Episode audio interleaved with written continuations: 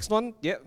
And so it's yours truly, and it's all it's talking all about um, who Jesus is in um, some essence, in some form.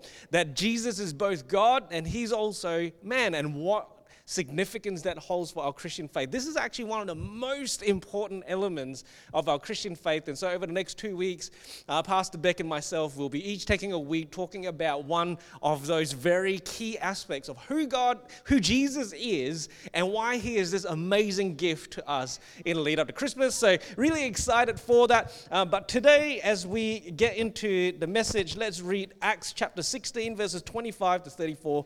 And it says this About midnight, Paul and and Silas were praying and singing hymns to God, and the prisoners were listening to them. And suddenly there was a great earthquake, so that the foundations of the prison were shaken. And immediately all the doors were open, and everyone's bonds were unfastened. When the jailer woke and saw that the prison doors were open, he drew his sword and was about to kill himself, supposing that the prisoners had escaped. But Paul cried out in a loud voice, Do not harm yourself, for we are all here. And the jailer called for lights and rushed in, and trembling with fear, he fell down before Paul and Silas. Then he brought them out and said, Sirs, what must I do to be saved? And they said, Believe in the Lord Jesus, and you will be saved, you and your household. And they spoke the word of the Lord to him and to all who were in his house. And he took them that same hour of the night and washed their wounds. And he was baptized at once, he and all his family. Then he brought them out into his house and set food before them and he rejoiced along with his entire household that he had believed in God. Let's pray. Dear Jesus, I pray that your word brings illumination, it brings clarity, it brings life to us. We pray that God, that you are already depositing uh, seeds in our heart. You are preparing us to receive this amazing revelation of who you are and how you are wanting to interact with us, to have this relationship with us. And I pray that it will become super clear this morning through this message. Let all these words um, that are not of you fall to the ground, but whatever is from you, let it hit home. Let it challenge us, let it stir us up to the things that you want us to be doing with our lives. We pray this in your name. Amen. Now, as a youth, I spent half of my youth in Singapore and half of my youth here in Perth. And when we were in Singapore at that time, there was a worship revolution, I think you can call it that, happening over here in Australia. Uh, Hillsong were at probably, uh, they, they were on the rise. And there was also this youth band that they had created, Hillsong United. And then there was Planet Shakers, even though at that point in time in Singapore, I didn't know about Planet Shakers. I knew about Hillsong. And one of the things that I knew about about Hillsong is like every year they would produce two albums and they would hit the shelves. This was back in the day where you couldn't stream music, all right? This was a long time ago.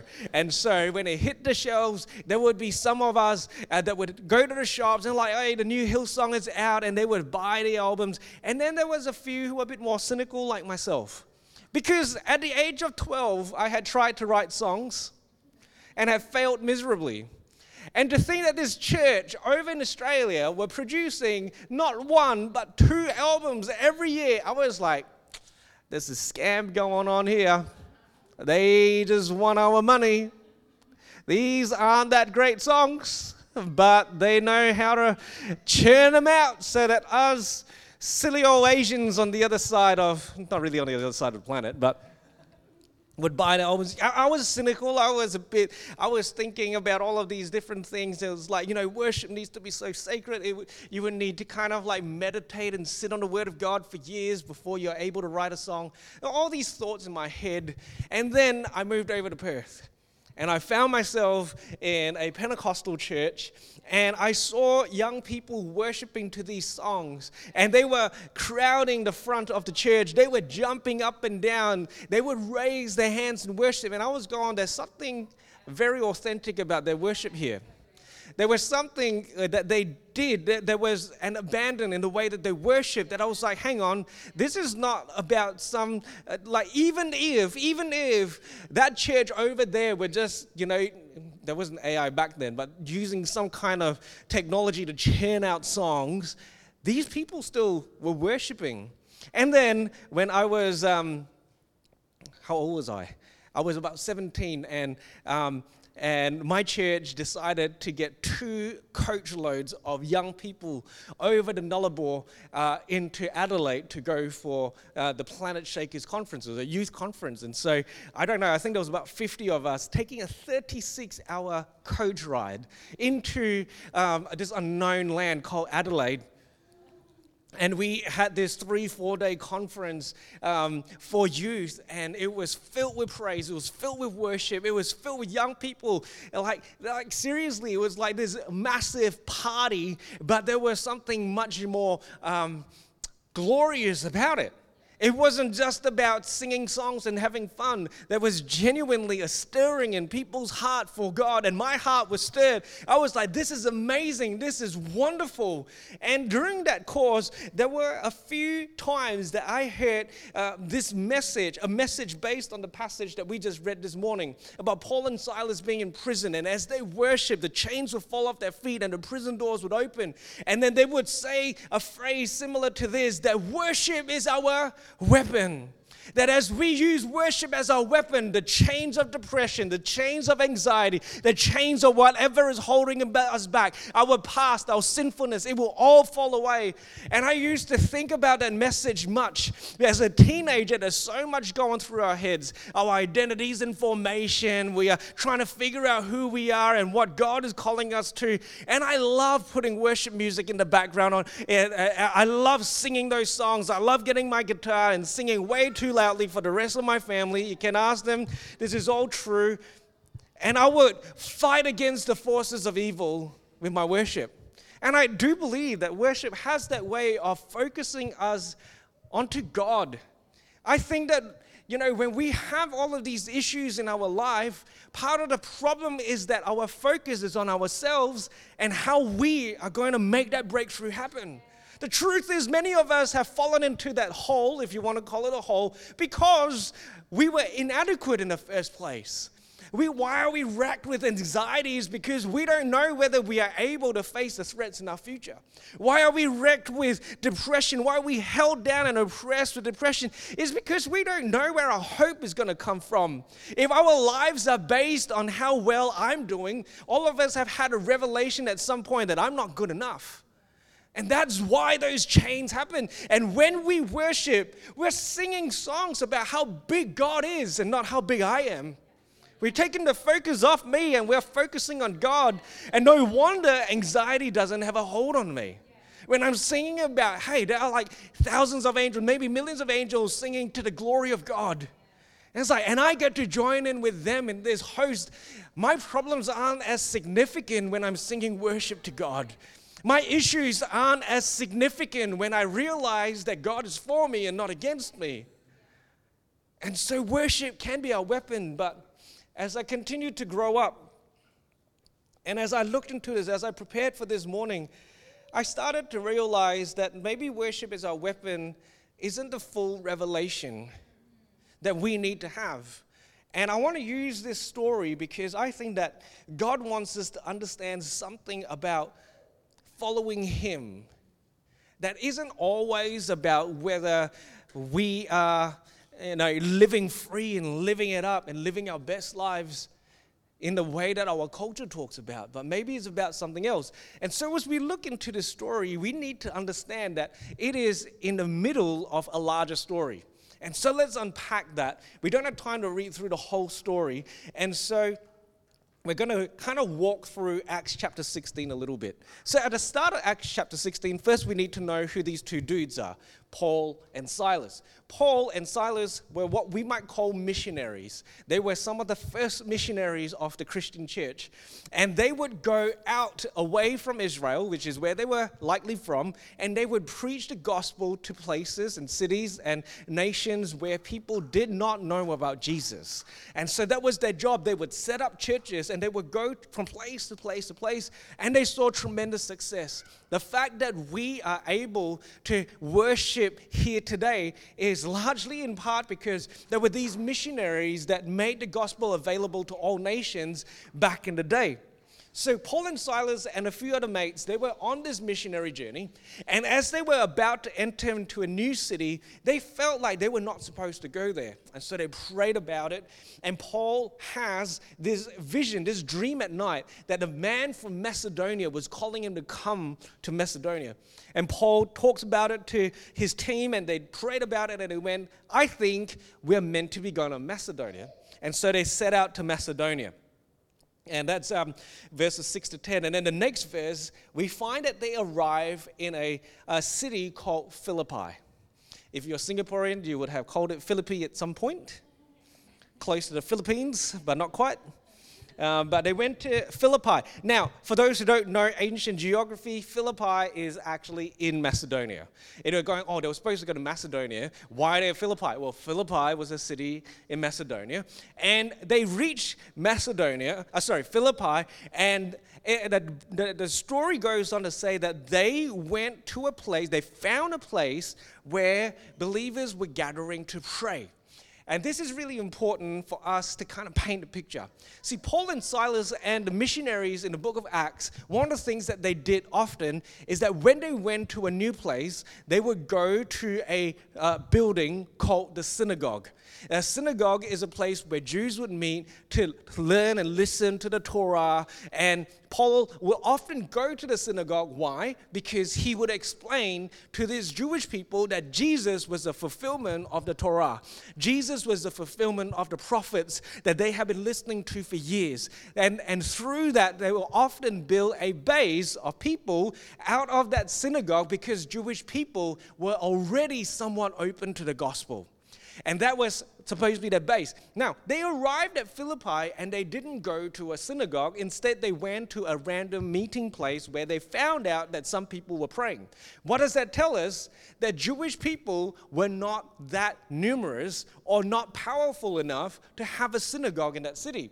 This tells us that Macedonia has not been infiltrated at that point in time with even uh, kind of like the base of the gospel, which is what we might call the Old Testament.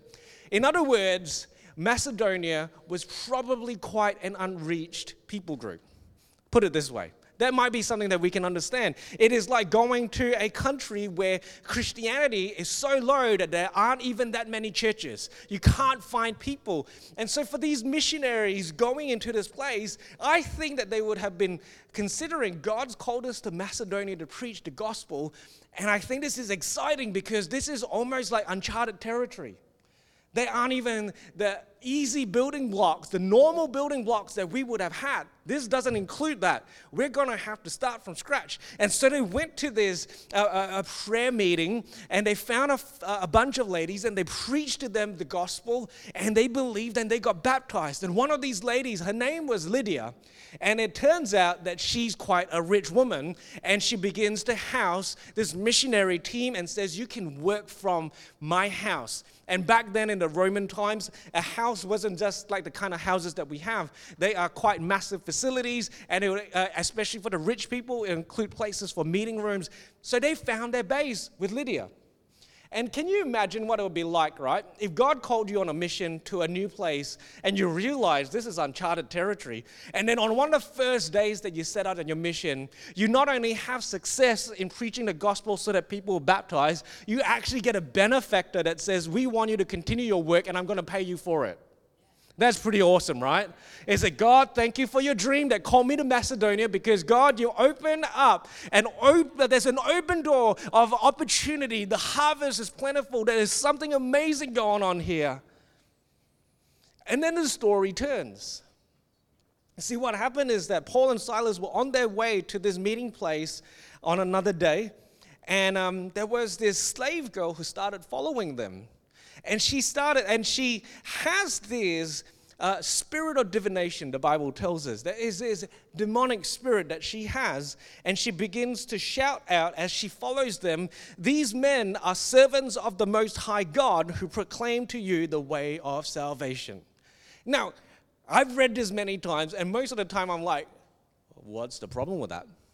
Right? Anyone here goes, if someone's kind of following me around and saying exactly the truth about me, cool. Might be a bit weird, but cool. and I needed to understand what was going on here a little bit more. You see, when this girl used, can you put up the, um, the Bible verse, is verse 17. When she says that these men are servants of the Most High God, we read into that our Christian God, God. That's not what they would have thought about. It was a generic enough name. You see, the word God uh, for the Jewish people was an interesting word because they weren't actually allowed to say the word, say God's name. And so they would use these generic terms to describe God. And that's why our Christian God, technically speaking, in the Hebrew, uh, in the Jewish uh, ideology, his name is Yahweh. But we don't really use Yahweh because we're more used to God, because God is his title, if you will. And so when this slave girl was saying, These are servants of the Most High God, they would likely not have been thinking about Yahweh, they would probably have been thinking about Zeus. And what was going on back then is that there would be national gods and then there would be gods of cities. And so when they heard that uh, Zeus has sent from Rome, it, maybe that's what they were thinking, these two guys who are bringing the message from Zeus, that was something like, oh, cool. There's a most high God and then there is kind of like our normal God. This is kind of cool. We can listen to this dude. But they were not listening to Yahweh, they were thinking about Zeus. You see, the difference between Zeus and Yahweh is that Zeus coexists with a whole number of other gods, whereas Yahweh is saying, no, no, there's only one God, and that's me. And so when they were hearing her say, this girl who was a part of their city, who has been proven to speak divination, the future, using the youth uh, with the help of this uh, spirit, they'll be going, oh yeah, cool, she's okay with it she's uh, that, that's cool. Let's just add what they have to say to all that we've got going. All right so there's a problem here. And then the next part it says to who proclaim to you the way of salvation Again, that's a word that Christianity has evolved over time for us to understand that salvation is actually about accepting Jesus as our Lord and Savior so that we will not perish but have eternal life. That's John 3:16, for God so loved the world that he gave his one and only son that whosoever would believe in him shall not perish but have eternal life. We see that as salvation. That word salvation in the Greek simply means prosperity, blessing, breakthrough. So here's Zeus heralds coming in to tell you how you can be more prosperous. Let's just add on what they say to all the current things that we're doing. See, Paul and Silas were telling people that they needed to repent, to change in order to come into the kingdom. And this girl was confusing them and saying, No, no, no, it's okay. You can just do a few things here, you can do a few things there, and everything's going to be all right. So, Paul, in his spirit, he knew that something was not right. And he turns around to this girl and he casts this demon out in a moment. And that's pretty cool. When you read a Bible and you read stuff like that, it's pretty cool. And then what we read next is that her owners then come and they realize that their way of making money is gone. See, they had been oppressing this little slave girl and her demonic influence allowed her to speak divination and it allowed them to make money. That's how the economy would work. You kind of purchase slaves that are able to do things for you. And now this was gone because Paul had set her free. In fact, Jesus set her free. But now that she was free, she was also useless to them. And so this owner stirs up an uproar against Paul and Silas partly because of financial means, but he was really smart about it. He says these guys are anti Roman. These guys, they don't follow our culture, they don't follow our ways, they don't worship our gods. They don't, it, it really, I think for these guys, like they, they don't want me to be making money. That's what they were saying. But he covered it with all this rhetoric. And so, because of this outroar, Paul and Silas were put in jail. And they weren't just put in jail. I want you to read verse 24, which is the verse just before what I had read at the start, it says, Having received his order, he put them into the inner prison and fastened their feet in stocks. This wasn't just like misdemeanor, this was like maximum security. In the inner prison, and he put their feet in stocks. What stocks are are not kind of some old school sandals they are things where if you put your feet there, there will be a wooden block over it so that you cannot move. You cannot move. You, you can't do anything. It's uncomfortable. Your feet are raised. You're kind of doing this weird crunch for the whole time, or maybe you're trying to lie down. I don't know how it would have worked. And so now that I painted the picture, we come to this point where Paul and Silas start to pray, not start to, they have been praying and they've been singing hymns to God all the way to midnight. Now, what were they praying about? What were they singing these hymns about? You know, as we read the story, we read about how they were singing hymns and praying, and suddenly this earthquake comes, and it's easy for us to assume that they were praying for an earthquake. That they were singing to God for some kind of release from their stocks to open the prison doors because that's what happened, right? It kind of makes sense. It's like if I found myself in a position where I was in maximum security, with stocks over my feet, I am uncomfortable. I am unable to sleep. I would be praying to God, God, let me out of here. In fact, I had this training as I was in the Singapore Army for a couple of years. It was called Prisoner of War training. It wasn't that bad, but it was terrible. And uh, what we did is that we had to basically, over the course of eight hours, be uh, put in what they call stress positions. And they put us in these stress positions to break down our will. stress positions are basically where you are being uh, you're asked to hold a certain position for a, an extended period of time that makes it really uncomfortable. So, for example, if you put your hands out at 90 degrees, see how long you can hold that for before your body starts to ache. And if you start to drop it a little bit, you have this old Asian dude screaming obscenities. If you I seriously have not heard worse obscenities than from that man. It was disgusting. It was disgusting to the point of being funny, and we started laughing, and then he would yell even worse obscenities. That's kind of how it went for eight hours. It was not fun. And in the middle of that time, I was we were on our knees for half the night. We were half squatting for half the night. We were in all kinds of weird positions, and I was praying like heck. And I was like, God, get me out of here. Singapore is the worst nation in the world. I don't know why anyone will want to have an allegiance with this nation. This is stupid. Get me out of here. It's like Paul and Silas received a call to go to Macedonia. Paul and Silas received a call to Macedonia, and I don't think at the forefront of their mind was like, let's go play jail. It's like we're supposed to be preaching the gospel, and suddenly we find ourselves in jail because of the gospel. See, one of the things that we need to realize is that sometimes with our culture and what we've learned is that quite often we read into the Bible how we are going to prosper because we are following God's will. Paul and Silas were in jail because they followed God's will. I don't think that in this moment they were praying for God to release them because to release them would be to release them from the call as well. Some of us are praying against the call of God for our lives because you want things to be easier. We want things to fit. We want things to play nice in our lives. And we are saying, God, take away this pain, take away this oppression, take away all of these things. And it's like God is saying to us, maybe God is saying to some of us, if you don't, if you're not willing to take that pain on, you're taking away the call because it all comes together. See, I don't think Paul and Silas were necessarily, in fact, I don't think that they were praying about their chains and their bonds. I don't think they were praying about the jail cell. In fact, I think we're praying about something else. And I want to prove this to you because Paul later writes in the letter to the Philippians in Philippians 4 11 to 13, he says, not that I'm speaking of being in need, for I've learned that in whatever situation I am to be content. I know how to be brought low and I know how to abound. In any and every circumstance, I've learned the secret of facing plenty and hunger, abundance and need. I can do all things through him who strengthens me. Paul wasn't talking about I can do all things, I can jump and suddenly start flying. He wasn't saying that I can lift a car. He was saying that when I'm in jail, it's no big. It ain't no thing.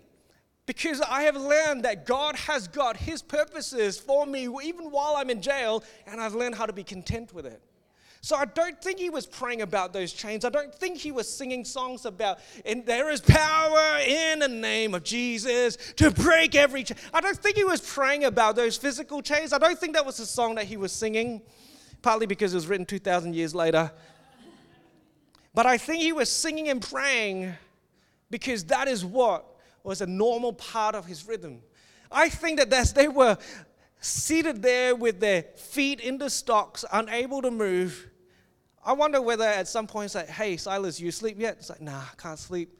Feet's too uncomfortable. It's like, what do we do? Want to pray? Yeah, let's start praying. Let's just pray. And they start praying, they start singing all the way to midnight. See, Paul later writes in Ephesians chapter 6, verse 18 to 20, praying at all times in the Spirit with all prayer and supplications to that end. Keep alert with all perseverance, making supplications for all the saints. I'm thinking that he's there, he's going like, you know what? We got nowhere to go. Let's start praying for this new church that we formed. Let's start to pray over the city. Let's start to pray that God's gospel continues to go. I'm going to make supplications for all the saints because I get to. I can right now in this moment. And also for me, that words may be given to me in opening my mouth boldly to proclaim the mystery of the gospel, for which I am an ambassador in chains, that I may declare it boldly as I ought to speak. See, for Paul, it wasn't a mission should you choose to accept. It was a mission that I cannot deny. It wasn't a mission that I can choose to obey when it suits me. It was a mission that my whole life must be about. And in this moment, in this jail cell, he was still thinking about how do I preach the gospel?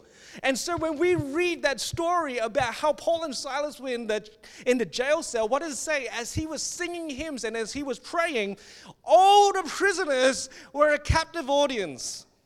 They were listening to these prayers and they were listening to these songs. He was preaching even though he was in chains. I'm wondering how some of us might need to make friends with our chains because our chains aren't there to hold us back. They're meant to give us an audience for what God is doing in our lives. And if in 2024 we can start to realize that some of these chains are not ungodly, some of them are, but some of them aren't. Some of them are a use that God brings into our lives to put us into a space where people will start to go, How do you do this? You know, Peter tells us that we need to be ready to give an answer for the hope that we have in Jesus. Why do we need to be ready for an answer? Is because people actually see that you have hope. How do people see that you have hope? Is that in the middle of trials, in the middle of difficulties, you still have a smile on your face. In the middle of trials, in the middle of difficulties, you haven't got all despondent. Depression doesn't still, still doesn't have a hold on you. You know, let's worship in those moments, partly because it, it elevates our spirit, but mainly because God, you're still good and you're still on the throne. And so when the earthquake hits and their chains are released and the doors are open, if Paul and Silas were praying for those very things, they would have run. How many of us would pray for something and God gives it to us like, second thoughts. It's like God, it, you know, it's kind of weird. It's like if I pray for a Ferrari and someone says, "Here, Nate, have a Ferrari," I don't go like, "Oh, you know what? I've been praying for six months for a Ferrari, but you know, no, no. If I pray for a Ferrari and someone came and gave me a Ferrari, I'll be like, "Thank you, God has provided." Right? So if they were praying for these chains to be removed and the doors to be opened, and the very earthquake opens the doors and puts off their chains, they would have run out. But they stayed because they weren't praying for their release, they were praying for opportunities. They were praying for opportunities to preach. They were praying for opportunities to continue to bring the gospel to people who needed it. We look at the earthquake, but we forget about the jailer. I wonder whether it was more important to Paul and Silas to be praying and singing for the salvation of that jailer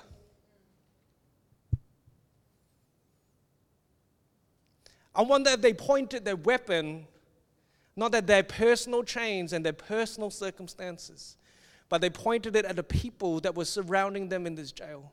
See, I started to get this picture that as Paul and Silas walked through Philippi, they were confronted with a city who had no concept of God, no concept of Jesus, no concept of grace, no concept of true salvation.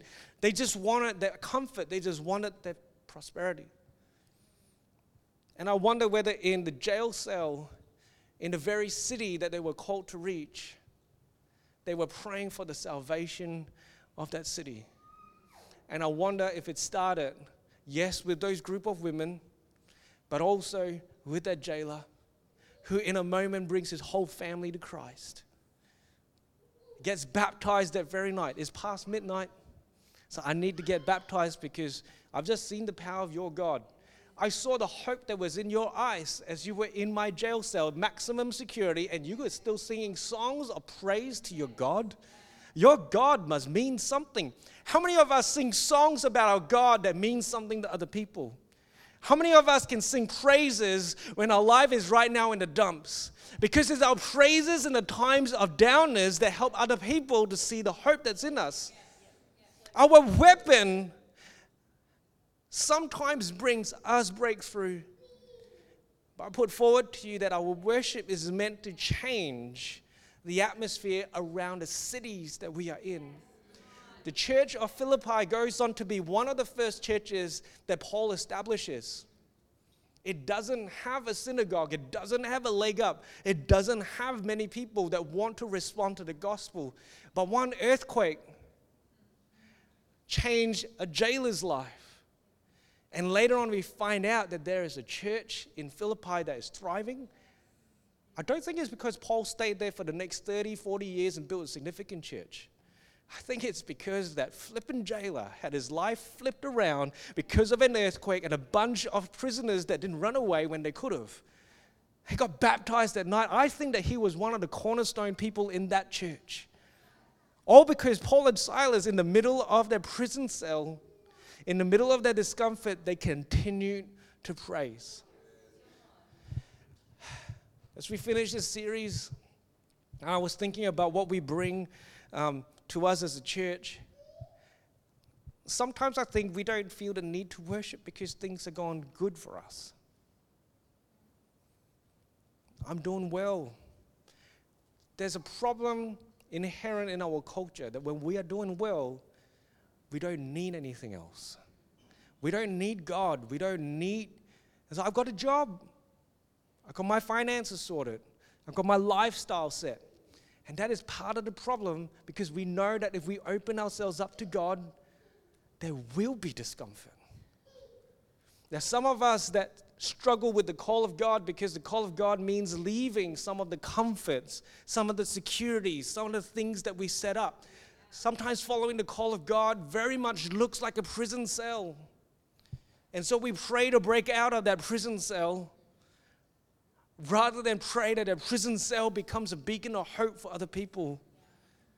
I'm using a lot of metaphor, but you, you, you put that into your life. You think about it. When I was preparing this, what it made me think about is I want to worship in a way that breaks prison cells for other people. Not for me. Because I've learned that in every circumstance, I can be content. My God is still with me and for me. He has promised me great things, both now and forevermore. And right now, He's tasked me with bringing His gospel into places. Some of us need to revisit the dreams that God has given to us, like the dream that Paul had about Macedonia. Some of us need that Macedonian dream once again. That God is calling us into places that we are actually afraid of because when we look at that place, we go, This ain't what I'm familiar with. This is not what I'm used to. What about if we worship with the heart that God, you can use this praise to break the chains of other people? What if, God, you can use these words to help illuminate your greatness to those who are blind? What if the words that I'm singing can help someone else have their ears open to the gospel? What if I praised not because of what you've done for me, but what you are doing for the world? What if it wasn't even really about me in the first place? What if I'm not the center of the universe? What if you are God? Well, we should be. As we get the band up this morning, as we prepare to have a few more moments of worship this morning, can I just pray that God speaks to us and maybe reignites that vision reunites that dream, reunites that heart, not just for what God can do for me, but what God can do through me, through my praise. Let's aim our worship weapon not at the chains that we would like gone, but at the chains that God wants to destroy. In one moment, in one jailbreak, it wasn't Paul and Silas who were free, it was the jailer. It maybe were the other prisoners. Maybe that was their first church, prison fellowship. 2,000 years old. So it became a thriving church because Paul and Silas weren't necessarily looking for God to do something nice for me, but he was looking for God to continue the mission that he initiated and that he sustains and that he continues. I want to pray that as we worship that there's encouragement for you. You might have let God down in your mind. Can you imagine what Paul and Silas maybe were thinking? It's like, oh, maybe I shouldn't have cast out that demon. Let that girl continue to yabba yabba. It's fine. I know what I'm doing. She can do what she does. What if they had second thoughts like, oh man, where did we go wrong? Like, we're going to get chucked out of the city.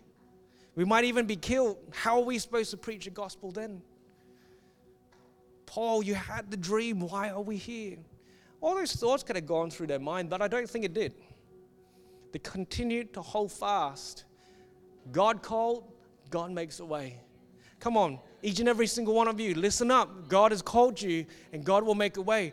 I don't care about your past. I don't care what mistakes you've made. I don't care how many times you let God down. If God's called, He will make a way. He can use your prison cell to be a beacon of hope for some other people. He can use your life to be of significance today, tomorrow, and the rest of your life because God is a God of redemption. God is a God of reaching into the deepest, darkest places and bringing hope and light. And then He asks you to do the same. We're meant to be following Christ. Christ went into the deepest places to bring hope. And many of us are called in the same way. I, I feel all of us are called to do that in the same way. That's what we try to do as a church. That's why we have plastic chairs so you don't fall asleep. But maybe if we worship God and caught hold of His largeness, maybe we'll start to see breakthrough beyond us. Sometimes it doesn't even touch us. See, the Bible gave us a theology that when we worship, the prison chains fall off us. What happened to John the Baptist? What happened to James, the brother of John? What happened to Jesus? There was only one out of 12 original apostles, well, 11, that didn't die a martyr's death. And in fact, John, who didn't die because of oppression, he was put in a boiling tub of oil, deep fried, came out alive because God said, You're not done yet. I, I, I want that same courage. And I want that same kind of attitude that God, if you're, you're saying that my mission's not done, I'm not done. And so you encourage me, help me to realize that I can do all things through Christ who strengthens me. I can do all things through Christ who strengthens me. Why I worship a God of greatness is because He deserves it. And it also reminds me that it doesn't matter what my circumstance looks like, I can do all things through Christ who strengthens me. So come on, let's stand, church. I'm going to pray and then we're going to worship. Dear Jesus, I pray that you ignite something in us. I pray that the call of the Macedonian man it comes to each and every single one of us, wherever you're calling us to, whether it's our friends, our family, whether it's far flung places that we've never really considered. God, I pray that the call gets reignited. I pray that prison cells that we might find ourselves in are not holding us back, but rather they are a position for us to worship you in, to bring hope and to bring the gospel into places that we haven't considered. God, I pray that this coming year that we do not rest back and say, I've done my part, but rather I know that you are not done with us yet, that you're still doing stuff. For those who are discouraged, for those who are wondering whether the call is still there, I pray, God, right now that you ignite something fresh, you ignite something new, that you stir up those dreams, you stir up those visions. You bring us into a place where, God, that we will be obedient to whatever it is that you are saying. So as we worship this morning, it's not about who we are, it's not about what I'm facing, but it's about God, we want to see you move. We want to see you move in a fresh and a new way. Come on, let's pray for this city that we are in. Because much like Philippi, I don't think there are many people that want to respond to Jesus. We need to see an earthquake shake up people, the prison cells of people's hearts, as God wants to bring salvation into our city. Come on, let's begin to worship this morning. We hope you've enjoyed this week's message. Follow us on Instagram at The Live Church or on Facebook at Live Church Perth. That will give you all the up to date information about what's happening in the life of our church. Thanks again for listening. God bless.